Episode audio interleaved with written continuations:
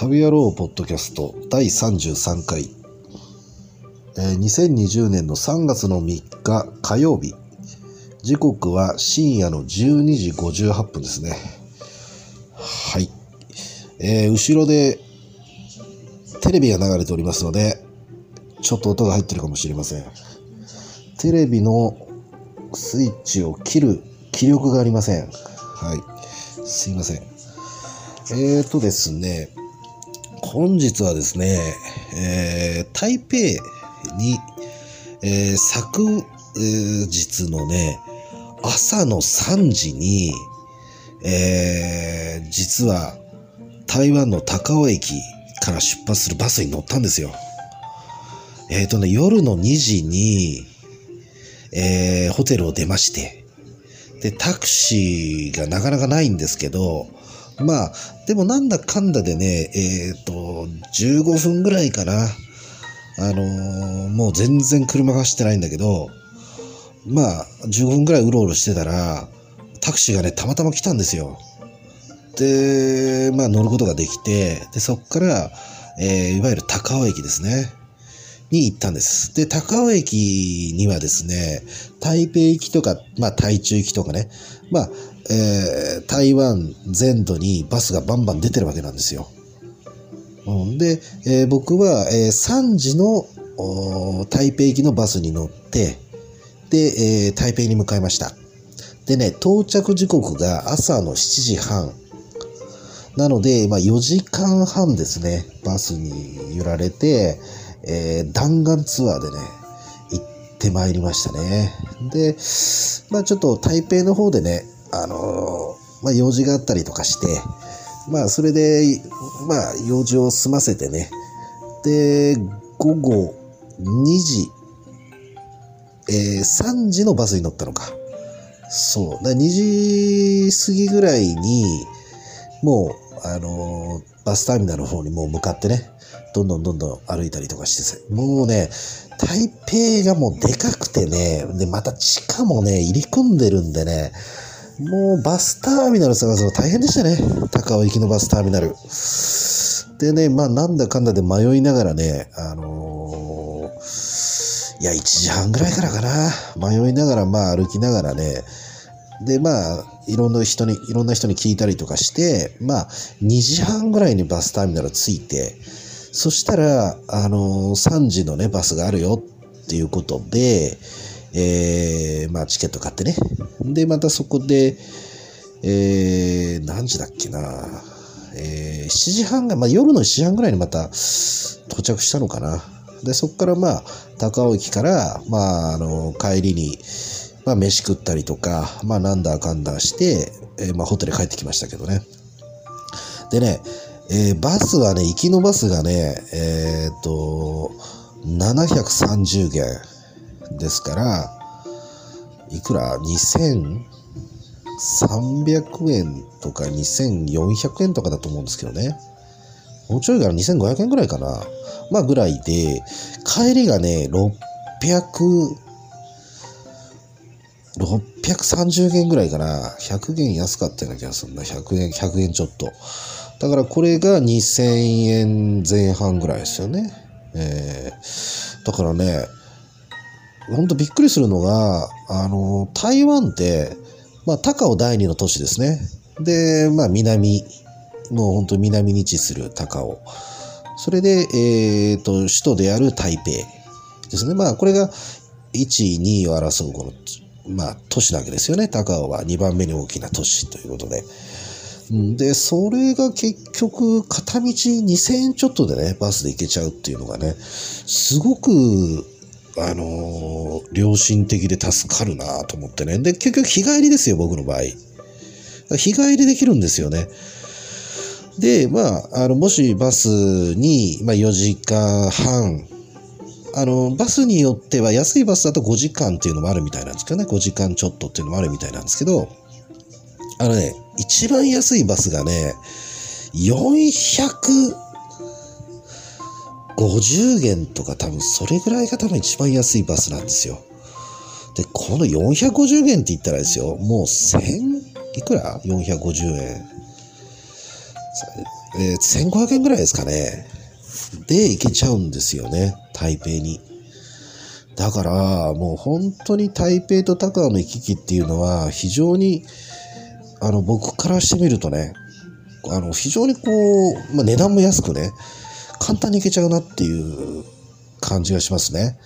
で、新幹線だと1時間半。で、新幹線も、えっ、と、5500円とか6000円ぐらいですからね。新幹線も最速ですよ。飛行機ってのもあるんでしょうけどね。でも飛行機乗るほどじゃないですよ。台北高尾に関しては。バスでだって4時間半でしょ？新幹線1時間半でしょ？飛行機はちょっと調べてませんけど、まあ、インターネット見てもね、大体台北と高尾の行き来で飛行機で行ってる人ってのは、まあ、少なくとも僕はね、あの、いろいろブログ見たりしてますけど、いなかったですね。まあ多分おそらく飛行機も出てんでしょうけどね。でも、やっぱりほら飛行機って、あの、離陸と着陸があるじゃないですか。だからあれで時間取られるんで、実質飛んでる時間はね、あっという間なんでしょうけど、離陸と着陸考えると、俺そんな新幹線よりちょっと早いぐらいじゃないみたいな感じするんですよね。うん。で、ほら、あの、また空港からまた台北、例えばね、台北の場合、ちょっと空港って離れてるんですよね。だから、そういうことを考えると、新幹線が圧倒的に便利なんじゃないかなと思いますね。はい。高尾もね、えー、高尾比較的便利で、えー、まあ地下鉄が、えー、高尾国際空港に直結してるんですよ。うん。まあ、あの、外れの方ですけどね、高尾のでもね。うん。でも、まあ行ったことまだないですけども、だから割と高尾は、あの、空港までね、地下鉄で行けちゃう感じなんでね。うん。はい。まあそんな感じで、えー、台北の方に行って、まあ午後に帰ってきたというね。まあ午後バスに乗って、まあ夜夜着きましたけどね。えー、まあそんな感じでしたね。いやでもね、ほんとね、台北はね、やっぱり、うん、まあ、10日ぶりぐらいの台北でしたけど、うん、やっぱ洗練されてますね、人々がね。うん。すごい感じました。あと、まあ、もう当然ですけど、人がいっぱいいるなっていうね。まあ、当然ですけどね。高尾で地下鉄乗ってても、そこまで混んでるっていうのはあんまりなくて、でも台北はもうめちゃめちゃ混んでましたね。人、人、人、人だらけ。でもまあ、その分ね、おしゃれなお店だとかね、やっぱり、さすがね、あの、でかい、でかいですよね。うん、首都ですから。うん、まあ、本当皆さん、ファッション一つとってもおしゃれだしね。うん、まあ、高尾ももちろんね、あの、若い方たちみんなおしゃれでね、あれ、あれなんですけど、やっぱり圧倒的にちょっと人数が違いますよね。うん。でね、台北で食べたね、今日ね、あの、チャーシュー飯みたいな、あ、チャーシュー飯っていう名前は勝手に僕がつきましたけど、なんかチャーシュー、ご飯の上にチャーシューが乗っかってる味噌、なんかあとプラス味噌汁なんですけどね。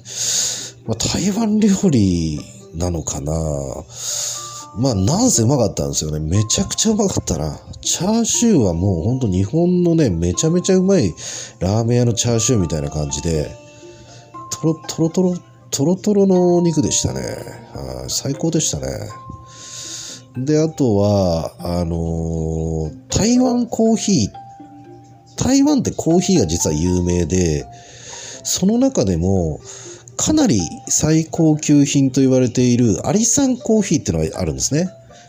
アリサンっていうのは地域の名前で、それでもアリサンコーヒーっていうね。で、これはね、ものすごい台湾の中でもかなり高いコーヒーで、で、それをね、今日ね、ちょっと飲みましたね、僕ね、一杯。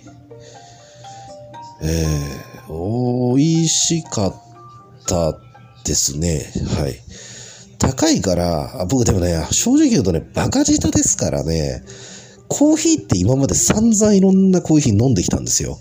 まあ、それこそ缶コーヒーから、まあ、いわゆる豆でひいたちゃんとしたコーヒーまで、いろいろ飲んできたんだけど、あんまし分かってないですよね。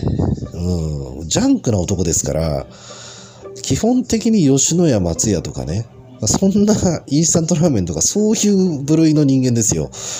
うん、ラーメン二郎大好きみたいなね。うん、家系ラーメン大好きみたいな、そんなとこですから、あのー最高級品のコーヒーを飲んだんですけど、まあ美味しい、もちろん美味しいんですけどね、あんまりその、どう美味しいのかっていうのがわからないんですね。例えばほら、あの、コクがあるとか、にね、深みがあるとか、そういうのがあんまりわからない男なので、うん、まあなんせでも美味しかったですけどね。高かったですけど。で、まあそんなコーヒーを飲みつつ、えっ、と、まあ台湾でね、人気のパイナップルケーキを買ったり、あと台湾で有名なピーナッツ菓子を買ったり、あとまたね、午後からですね、えーとまあ、午後じゃねえか、午前中の昼前ぐらいに、また別のね、コーヒー屋さんに行って、そのコーヒーもね、コーヒー屋さんもね、もう台湾屈指のね、もう有名なコーヒー屋さんなんですよ。森高砂コーヒーっていうね。で、そこでも、えーまたその、高級なね、コーヒーを飲みまして、アイスコーヒーだったんですが、あの、アリサンコーヒーっていうのはホットで飲んだんですけど、えー昼前に飲んだこの森高砂コーヒーは逆にアイスにしたんですね。うん。あの、まあちょっと歩き疲れてましたからね、暑くて。まあなんせね、まあ美味しかったですよ。うん。そう、ボキャブラリーがないんでね、あの、基本的に美味しかったしか言わないんですよね。ラーメンもあの、美味しいかまずいかっていうね。うん。あのーやっぱり台湾料理はね、日本人の口に合いますね。でもね、あの、スープが薄い。だからどっちかっていうとこう、麺とかスープものに関しては、ちょっと大阪っぽいなっていうね、感じがしますね。薄味なんですよ、基本的に。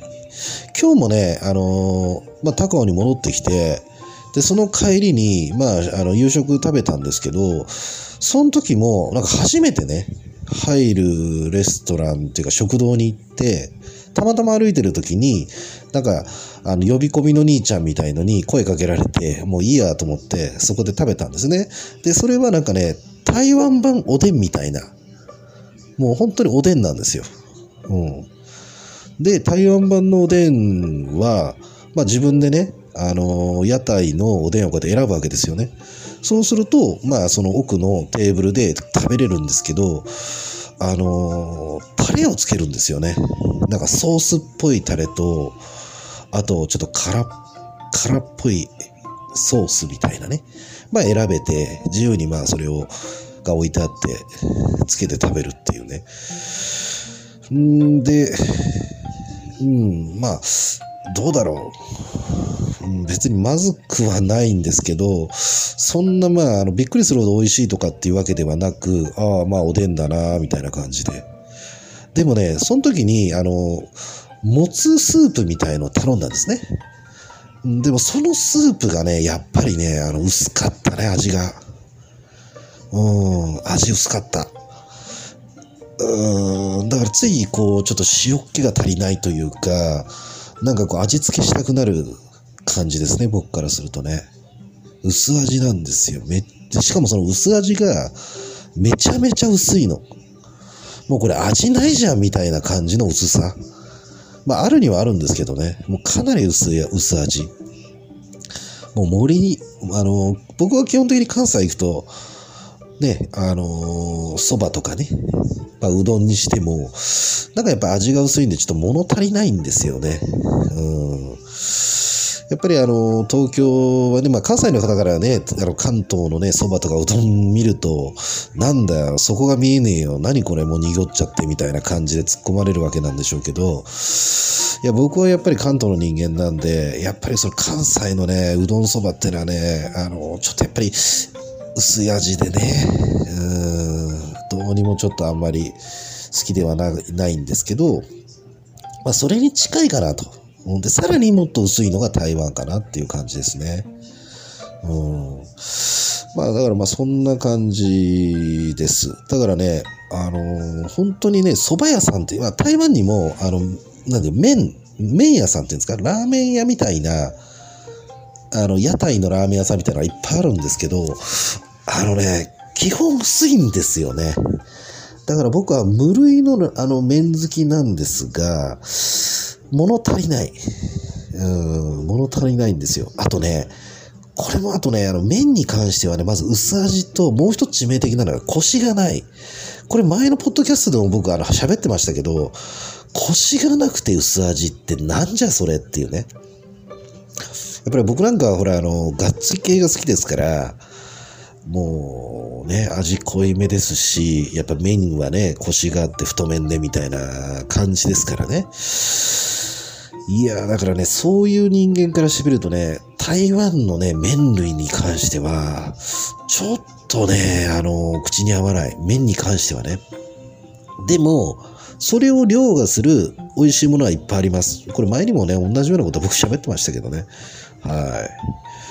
あの、本当に今日食べた、台北で食べた、そのチャーシュー、チャーシュー飯みたいな、もうむちゃくちゃうまかったです。うん、もう一杯って感じぐらいで、もううまかったし、あ例えばデザートとか、まあ、あの、あ例えば、このあのね、あの、インスタとかにも、インスタグラムとかにアップしてるような鴨肉とか、まあ、台北でもね、あの、なんだろう、ルーシーファンあ、肉そぼろ飯みたいな。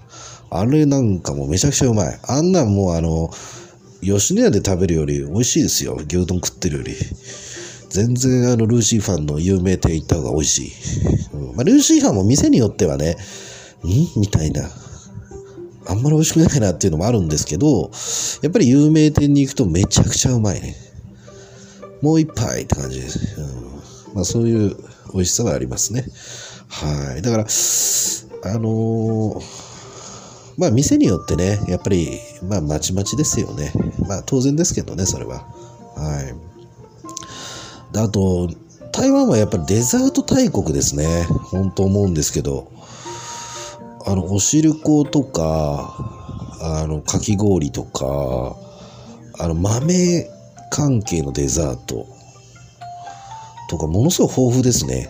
えー、だから最近僕はもうあのー台湾のお汁粉にはまってまして、うんまあ、とにかくもう僕はもうひたすらもう24時間疲れ切ってますから、まあ糖分を欲すると。最近ちょっと糖分取りすぎてね、あのー普通に、なんだろう、水とか飲んだ方が美味しいなとか ちょっと思い始めてるんですけど、あのね、本当ね、台湾ね、甘い料理多いですね。あの、飲み物も甘い。ウーロン茶に砂糖が入ったりみたいな、そんな飲み物結構ザラにあるので、なんかコンビニとかで僕行くと毎回、ほぼ毎回、ある程度その、飲んだことないようなものを飲んだりするわけですよ。食べたりね。そうするとね、やっぱり、ね、甘いんですよね、飲み物も。例えば、今日食べたおでんなんかもソースが甘い。甘かった。ああ、甘だれだ、みたいな。で、辛いソースでもなんか辛甘いみたいなね。甘辛っていうんですか。いう感じなんでね、あの、ちょっともう最近糖分肩で、あの、ちょっと最近はちょっと、あの、もうお腹、あの、糖分、ちょっと NG みたいなね、体がちょっと糖分を拒否してるみたいな感じになってきてます。えー、まあそんな感じで、まあでもなんせね、うん、台湾料理っていうのはバラエティに富んでまして、日本料理とも圧倒的に違いますから、あのーね、あとも餃子大国ですしね。まあ、餃子がうまいうまい。まあ、焼き餃子から水餃子まで。うまいったらありゃしない。しかも安いしね。だもうそれ、僕、餃子大好きですからね。うんだからもうそれだけでももう、あの、台湾幸せみたいな感じなんですけど、餃子うまいっすね。あと肉料理。肉料理がとにかく多いですね。あのね、魚料理ってね、ほんと見ないですね。あの、み、まあ、見ない、まあ、完全に見ないことはないんだけど、少ないんですよね、相当魚料理ってね。大概肉料理、麺料理、かな。うん。あの、高尾なんてこれ海沿いですから、まあ台北もそう、台北は海沿いじゃないか。でも海近いですよね。高尾なんか超海沿いなのに、意外とね、魚料理ないんですよね、街見てても。うん、意外と少ない気がするのは僕だけなんだろうか。ごめんなさい、ちょっとそこら辺、僕はね、ちょっと個人的にね、魚料理ちょっと少ないな。魚を扱ってる食堂自体も少ないなと思いますね。圧倒的に肉うん、肉ですよね。やっぱ台湾料理ってね。はい。いやー、ほんと。まあそんな感じですね。で、ちょっと今ね、僕映像編集してたんですけど、ちょっと休憩がてらこうやって録音したりしてまし、しています。ということで、これあんまりね、あの、録音してると酸欠になってきてね、ろれつ回んなくなるので、今日はこれぐらいにしておきます。